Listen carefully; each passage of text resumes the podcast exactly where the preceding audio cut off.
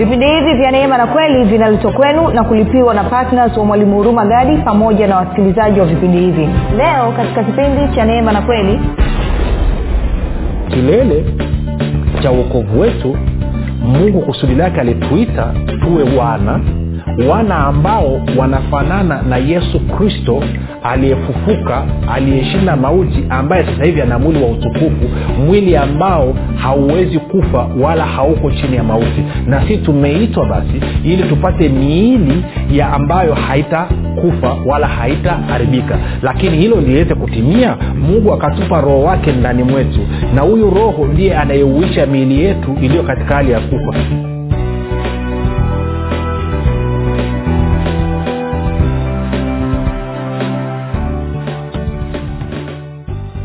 popote pale ulipo rafiki ninakukaribisha katika mafundisho ya kristo kupitia vipindi vya neema na kweli. Jina langu naitwa huruma gadi. Nafuraha kwamba umeweza kuungana nami e, ili kuweza kusikiliza kile ambacho bwana wetu yesu kristo ametuandalia. Kumbuka tu mafundisho ya kristo yanakuja kwako kila siku muda na wakati kama huu e, yakiwa na lengo la kujenga na kuimarisha imani yako. Wewe unanisikiliza ili uweze kukua na kufika katika cheo cha kimo cha utimilifu wa kristo.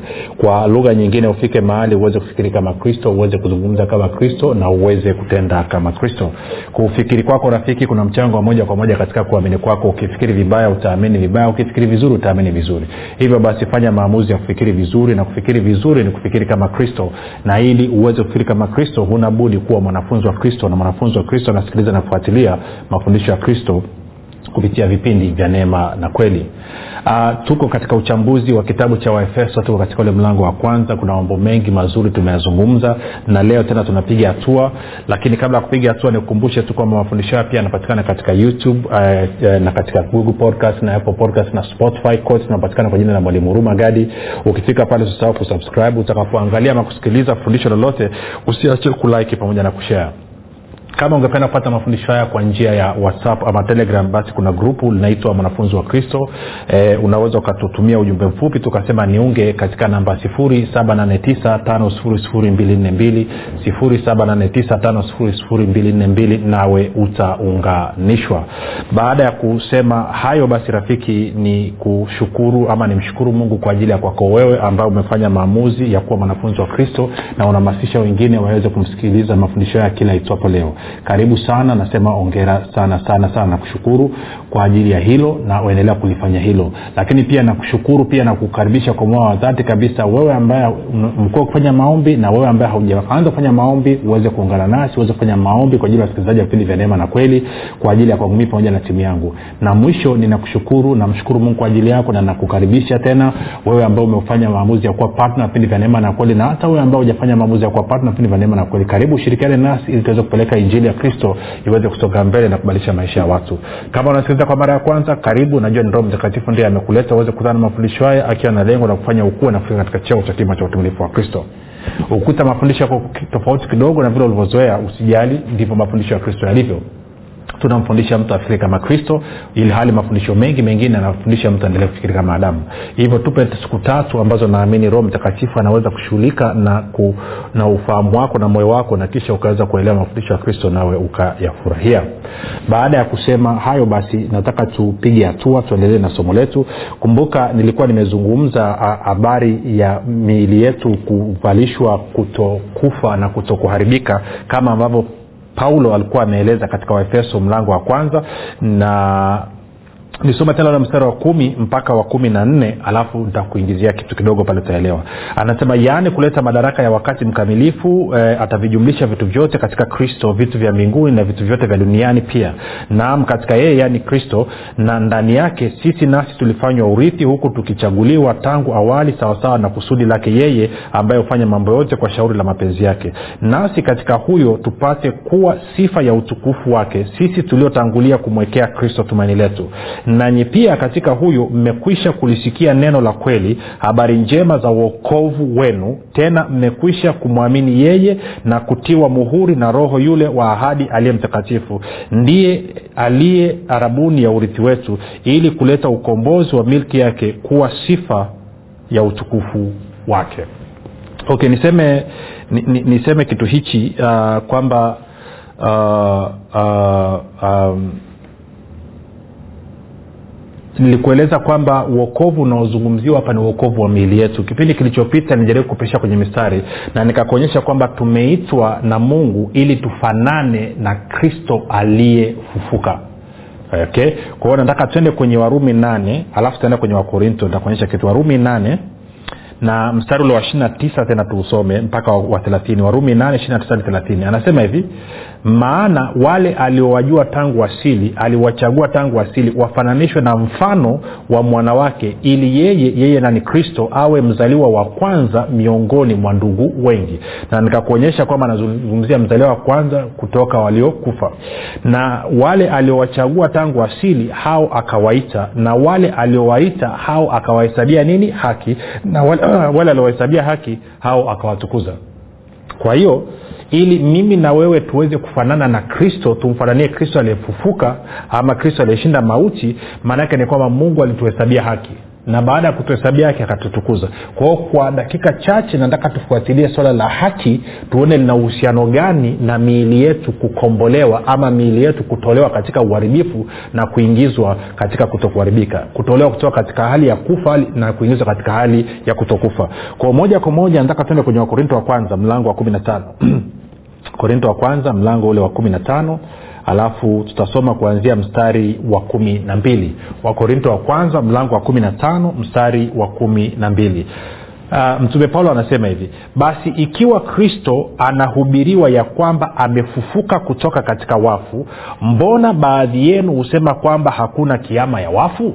Kwao anasema kwamba kuna watu wanapinga kwamba wafu hawafufuliwi hamna kiama ya wafu. Sasa kumbuka kitu kimoja.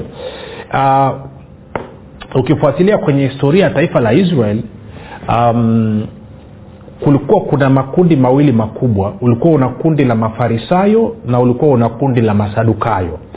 Kundi la mafarisayo ungeweza ukasema kama vile leo hii ndio kama watu waliokoka watu wa kiroho makanisa ya kiroho na masadukayo wao walikuwa ni, ni, ni, ni, ni, ni, ni wayahudi na wako kwenye dini ya kiyahudi lakini wana misimamo yao.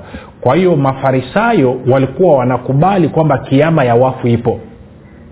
Masadukayo walikuwa hawakubali. Mafarisayo walikuwa wanakubali ulimwengu wa roho upo na malaika wapo na mapepo yapo.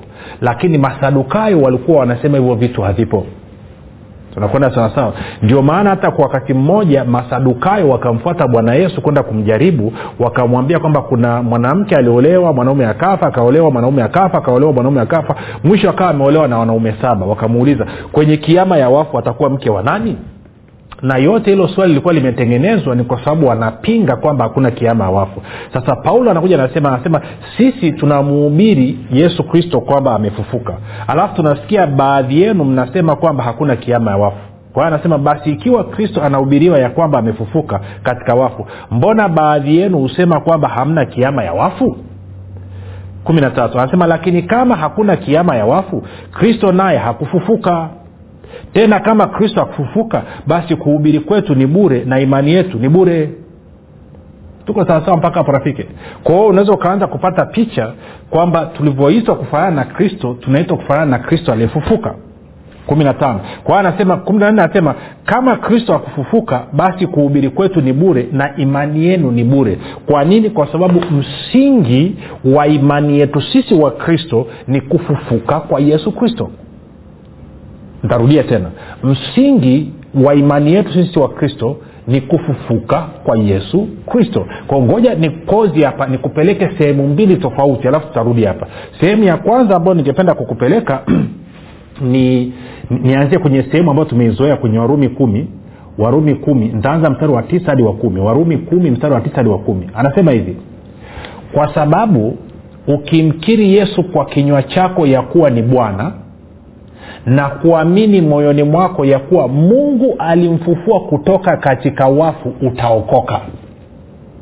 Alafu anasema kumi kwa maana kwa moyo ama kwa sababu kwa moyo mtu huamini hata kupata haki na kwa kinywa ukiri hata kupata uokovu sasa turudi pale mstari wa tisa. Mstari wa tisa anasema ukimkiri yesu kwa kinywa chako ya kuwa ni bwana na ukiamini moyoni mwako ya kuwa mungu alimfufua kutoka katika wafu utaokoka kwao ili mtu aweze kuokoka lazima aamini mambo mawili. Jambo la kwanza aamini kwamba mungu alimfufua yesu kristo kutoka katika wafu. Anapoamini kwamba mungu alimfufua yesu kristo kutoka katika wafu ndo anapata haki. Na anapomkiri yesu kristo kwa kinywa chake kwamba sasa yesu amefufuka na yesu ni bwana anapata uokovu umeona huo mchakato rafiki? Mmoja naamini kwa moyo nakubali katika moyo wangu kwamba ni kweli mungu alimfufua yesu kristo kutoka katika wafu. Nikifanya hivyo napatiwa haki. Nitakapomkiri kuwa yesu ni bwana napata uokovu tunaenda sawa? Sasa likiwa liko hapo hivyo twende kwenye warumi mlango wa nne. Warumi mlango wa nne ana, anazungumzia habari za abrahamu na jinsi ambavyo alimwaminia mungu alafu akaweza kupata ahadi ile kwa kupitia imani. Uh, kwa hiyo nianze mstari wa ishiri na mbili kwa sababu namzungumzia abrahamu taenda mpaka mstari wa ishiri na tano.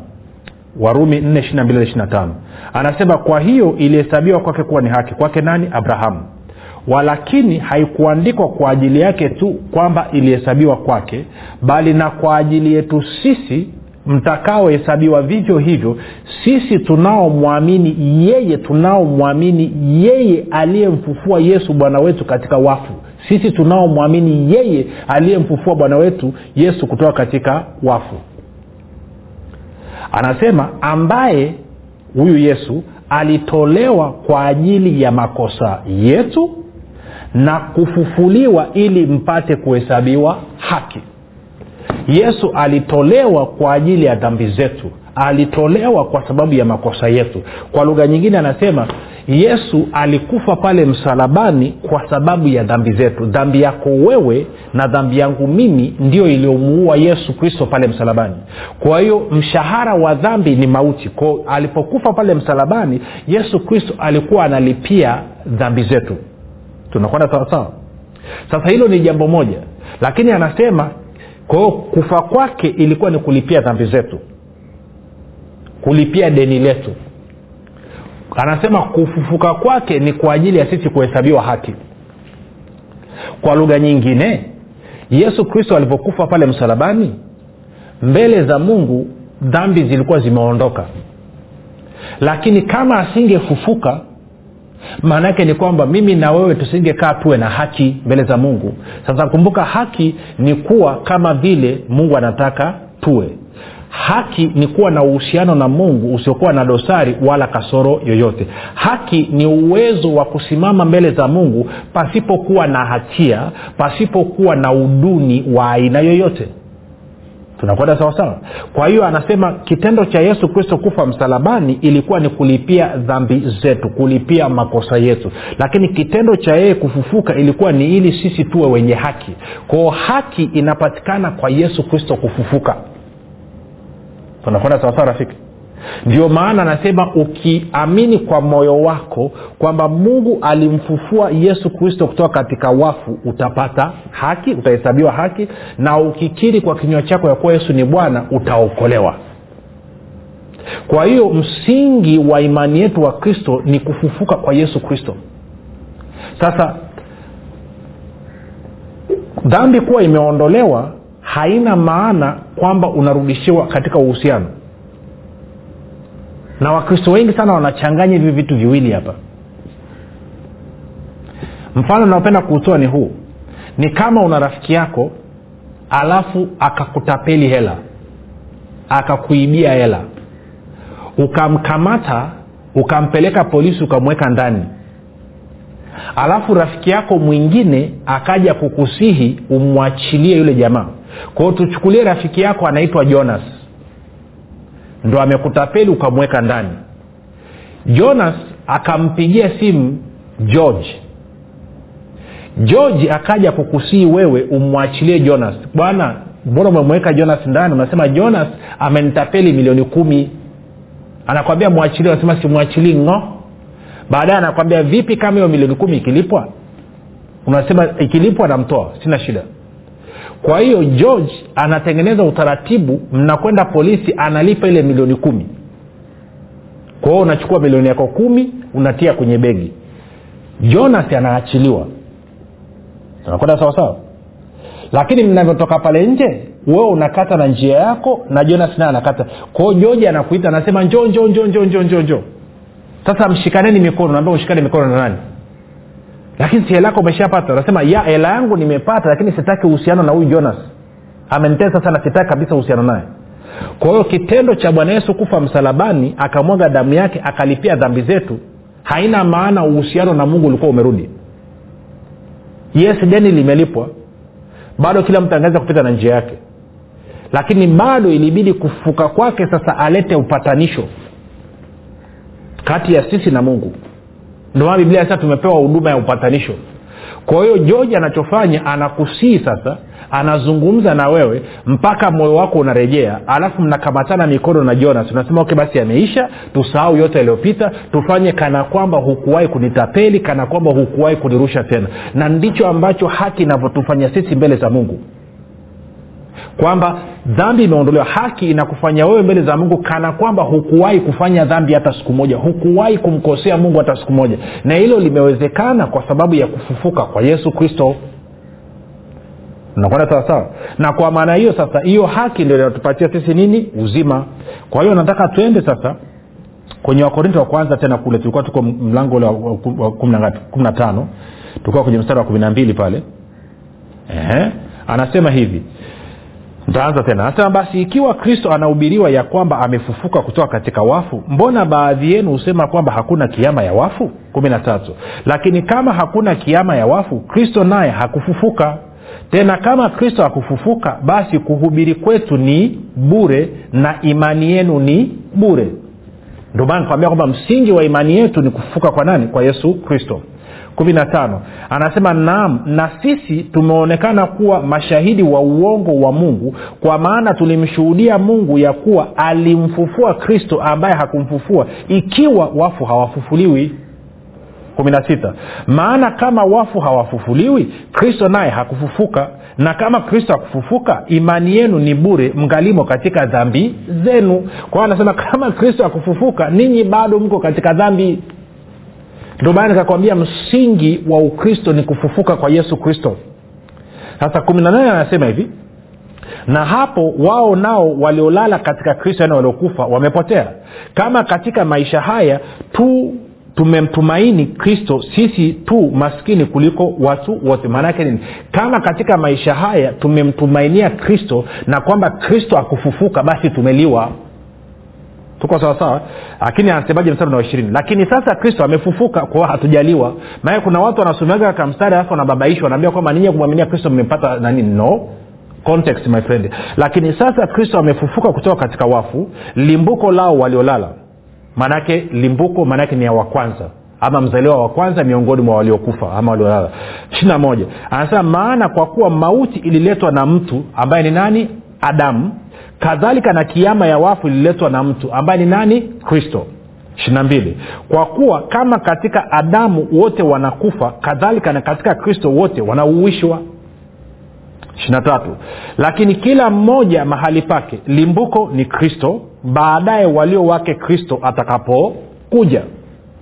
Ishirina nne hapo ndipo mwisho atakapompa mungu baba ufalme wake atakapoibatilisha utawala wote na mamlaka yote na nguvu. 5 maana sharti nani? Kristo amiliki yeye hata awaweke maadui wake wote chini ya miguu yake. Ishirina sita. Adui wa mwisho atakayebatilishwa ni mauti. Sasa anavyosema adui wa mwisho atakayebatilishwa ni mauti hamaanishi kwa maana ya muda. Anamaanisha kwa maana ya cheo. Tuko sawasawa anasema ishirina saba kwa kuwa alivitiisha vitu vyote chini ya miguu yake lakini atakaposema vyote vimetiishwa ni dhahiri ya kuwa yeye aliyemtiishia vitu vyote hayumo yaani mungu. Basi vitu vyote vikiisha kutiishwa chini yake chini ya nani? Chini ya kristo ndipo mwana mwenyewe naye atatiishwa chini yake yeye aliyemtiishia vitu vyote ili kwamba mungu awe yote katika yote. Kwa lugha nyingine anasema kwamba mungu ametiisha vitu vyote chini ya kristo sasa kumbuka sisi ni mwili wa kristo. Kristo amekwisha kushinda mauti. Kwa hiyo anayesubiriwa kushinda mauti ni mimi na wewe. Na ndio maana mungu akatupa roho mtakatifu ndani mwetu kama arabuni kama garantii ya kwamba miili yetu itashinda mauti itavaa kutokufa na kuto kuharibika tunaelewana sasa anasema niokoe muda twende kwenye mstari wa thelathini uh, ngapi? thelathini na tano hapana nitapoteza muda. Ngoja turuke tutanisamia kuanzia mstari wa thelathini nazungumzia habari ya, mi, ya miili. Okay. Okay labda tuanze mstari wa 35 kwani nini? Anasema lakini labda mtu anatasema wafufuliwaje wafu? Nao huja kwa mwili gani? Paulo anasema ewe mpumbavu uipandayo haiuiki isipokufa. Nayo uipandayo huipandi mwili ule utakaokuwa ila chembe tupu ikiwa ni ya ngano au nyingineyo. Lakini mungu huipa mwili kama apendavyo na kila mbegu mwili wake. Nyama yote si nyama moja ila nyingine ni ya wanadamu nyingine ni ya hayawani nyingine ya ndege nyingine ya samaki. Tena kuna miili ya mbinguni na miili ya duniani. Lakini fahari yake ile ya mbinguni ni mbali na fahari yake ile ya duniani ni mbali. Kuna fahari moja ya jua na fahari nyingine ya mwezi. Na fahari nyingine ya nyota maana iko tofauti ya fahari hata hata kati ya nyota na nyota. Kadhalika na kiama ya wafu.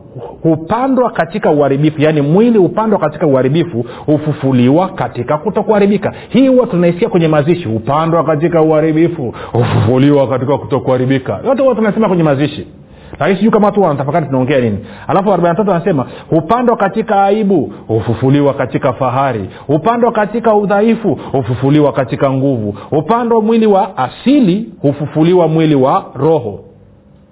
Ama glorified body mwili ambao yesu kristo alipofufuka alikuja akasimama katikati ya wanafunzi wake akawaambia nishikeni. Shikeni roho haina nyama na mifupa haina mwili na mifupa kama mi ilivyo navyo. Nishikeni mjue kwamba ni mimi. Alafu baada ya hapo akasema nipeni samaki na mkate akapewa akala kuonyesha kwamba hakuwa roho lakini ilikuwa ni mwili. Kwa hiyo anavyosema ufufuliwa mwili wa roho wengine huwa wanachanganya wana, wana, wana, wana hapa. Na kuna ndugu walikuwa rafiki zangu sana watumishi katika bwana siku hizi hawataki hata kunisikia kwa sababu ya huu mstari sasa moja nikusomee kwenye kwenye kwenye kwenye kwenye kiingereza anasema spiritual body spiritual body. Spiritual body maana yake ni mwili wa rohoni.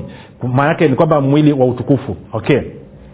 Anasema ikiwa uko mwili wa asili na wa roho pia uko kwa anasema kuna mwili wa asili na mwili wa roho. Ndio ambao yesu kristo alikuwa nao alipofufuka. Usisahau hilo. Kumbuka tumeitwa tufanane na yesu kristo. 45 anasema ndivyo ilivyoandikwa mtu wa kwanza adamu akawa nafsi iliyo hai. Adamu wa mwisho ni roho yenye kuuisha. Lakini hautangulii ule wa roho bali ule wa asili. Baadaye huja ule wa roho. Mtu wa kwanza atoka katika nchi ni wa udongo mtu wa pili atoka mbinguni. Kama alivyo yeye wa udongo ndivyo walivyo walio wa udongo. Na kama alivyo yeye wa mbinguni ndivyo walivyo walio wa mbinguni. Na kama tulivyoichukua sura ya yule wa udongo kadhalika ataichukua sura yake yeye aliye wa mbinguni. Hamsini. Ndugu zangu nisemayo ni haya ya kuwa nyama na damu haziwezi kuurithi ufalme wa mungu wala uharibifu kuurithi kuto kuharibika angalieni nawaambia ninyi siri hatutalala sote ama hatutakufa sote. Sio watu wote watakaokufa. Kwa wale wanaosema kila nafsi itaonja mauti huu mstari unaofanyia nini? Paulo anasema hatutalala sote. Anasema angalieni nawaambia ninyi siri hatutalala sote lakini sote tutabadilika. Kwa dakika moja kufumba na kufumbua wakati wa parapanda ya mwisho maana parapanda italia na wafu watafufuliwa wasiwe na uharibifu nasi tulio hai tuta badilika. Kwao wafu wanafufuliwa watoke katika uharibifu na sisi tulio hai tunabadilishwa. Maana sharti huu uharibikao uvae kuto kuharibika nao huo wa kufa uvae kuto kufa anasema ni lazima. Lazima mwili uharibikao uvae kuto kuharibika na mwili unaokufa uvae kuto kufa basi huu uharibikao utakapovaa kuto kuharibika na huu e, na huu wa kufa utakapovaa kutokufa hapo ndipo litakapokuwa lile neno lililoandikwa mauti imemezwa kwa kushinda. Kuwapi e mauti kushinda kwako? Uwapi e mauti uchungu wako? Uchungu wa mauti ni dhambi na nguvu za dhambi ni torati. Lakini mungu na ashukuriwe atupaye kushinda kwa bwana wetu yesu kristo. Kwao rafiki kilele cha uokovu wetu mungu kusudi lake alituita tuwe wana wana ambao wanafanana na yesu kristo aliyefufuka aliyeshinda mauti ambaye sasa hivi ana mwili wa utukufu mwili ambao hauwezi kufa wala hauko chini ya mauti. Na sisi tumeitwa basi ili tupate miili ya ambayo haita kufa wala haitaharibika. Lakini hilo liweze kutimia mungu akatupa roho wake ndani mwetu. Na huyu roho ndiye anayeuisha miili yetu iliyo katika hali ya kufa. Na kwamba kristo atakapokuja kufumba na kufumbua miili iliyoharibika itavaa kutokuharibika na miili iliyopatikana na kufa itavaa kuto kufa na kwa maana hiyo tutakuwa tumeshinda juu ya kushinda na yesu kristo atamkabidhi baba yake ufalme na kisha kutakuwa kuna mungu mmoja baba mmoja familia moja na kwa maneo tutaimba na kushangilia milele amina na amina. Sasa ili uweze kushiriki utamu wa maisha yao toa maisha yako kwa yesu kristo leo kwa kufanya maovu yafuatayo. Sema mungu wa mbinguni nimesikia habari njema. Naamini yesu kristo ni mwanao na kwamba alikufa msalabani ili aondoe dhambi zangu zote kisha akafufuka ili mimi niwe ni mwenye haki. Nakiri kwa kinywa changu ya kuwa yesu kristo ni bwana bwana yesu nakukaribisha katika maisha yangu. Uwe bwana na mwokozi wa maisha yangu. Asante kwa maana mimi sasa ni mwana wa mungu. Rafiki nakupa ongera na kukabidhi mikononi mwa roho mtakatifu ambako ni salama. Tukutane kesho basi. Jina langu naitwa huruma gadi na yesu ni kristo bwana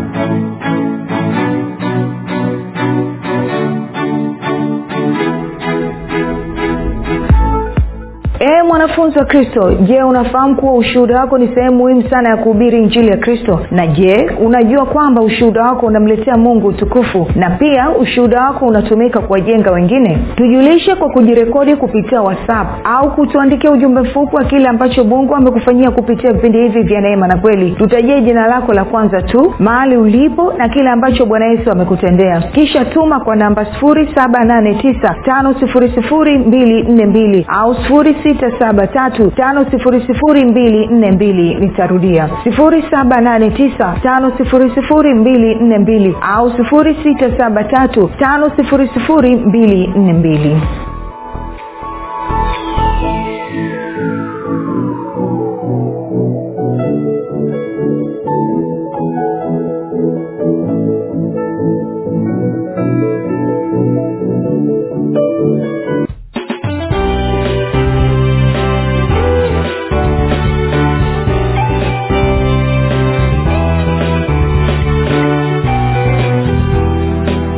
umekuwa ukisikiliza kipindi cha neema na kweli kutoka kwa mwalimu huruma gadi. Kwa mafundisho zaidi kwa njia ya video usiache kusubscribe katika youtube chanel ya mwalimu huruma gadi na pia kumfuatilia katika apple podcast pamoja na google podcast. Kwa maswali maombezi ama kufunguliwa kutoka katika vifungo mbalimbali vya ibilisi tupigie simu namba 7645242 au 7895242 au 6735242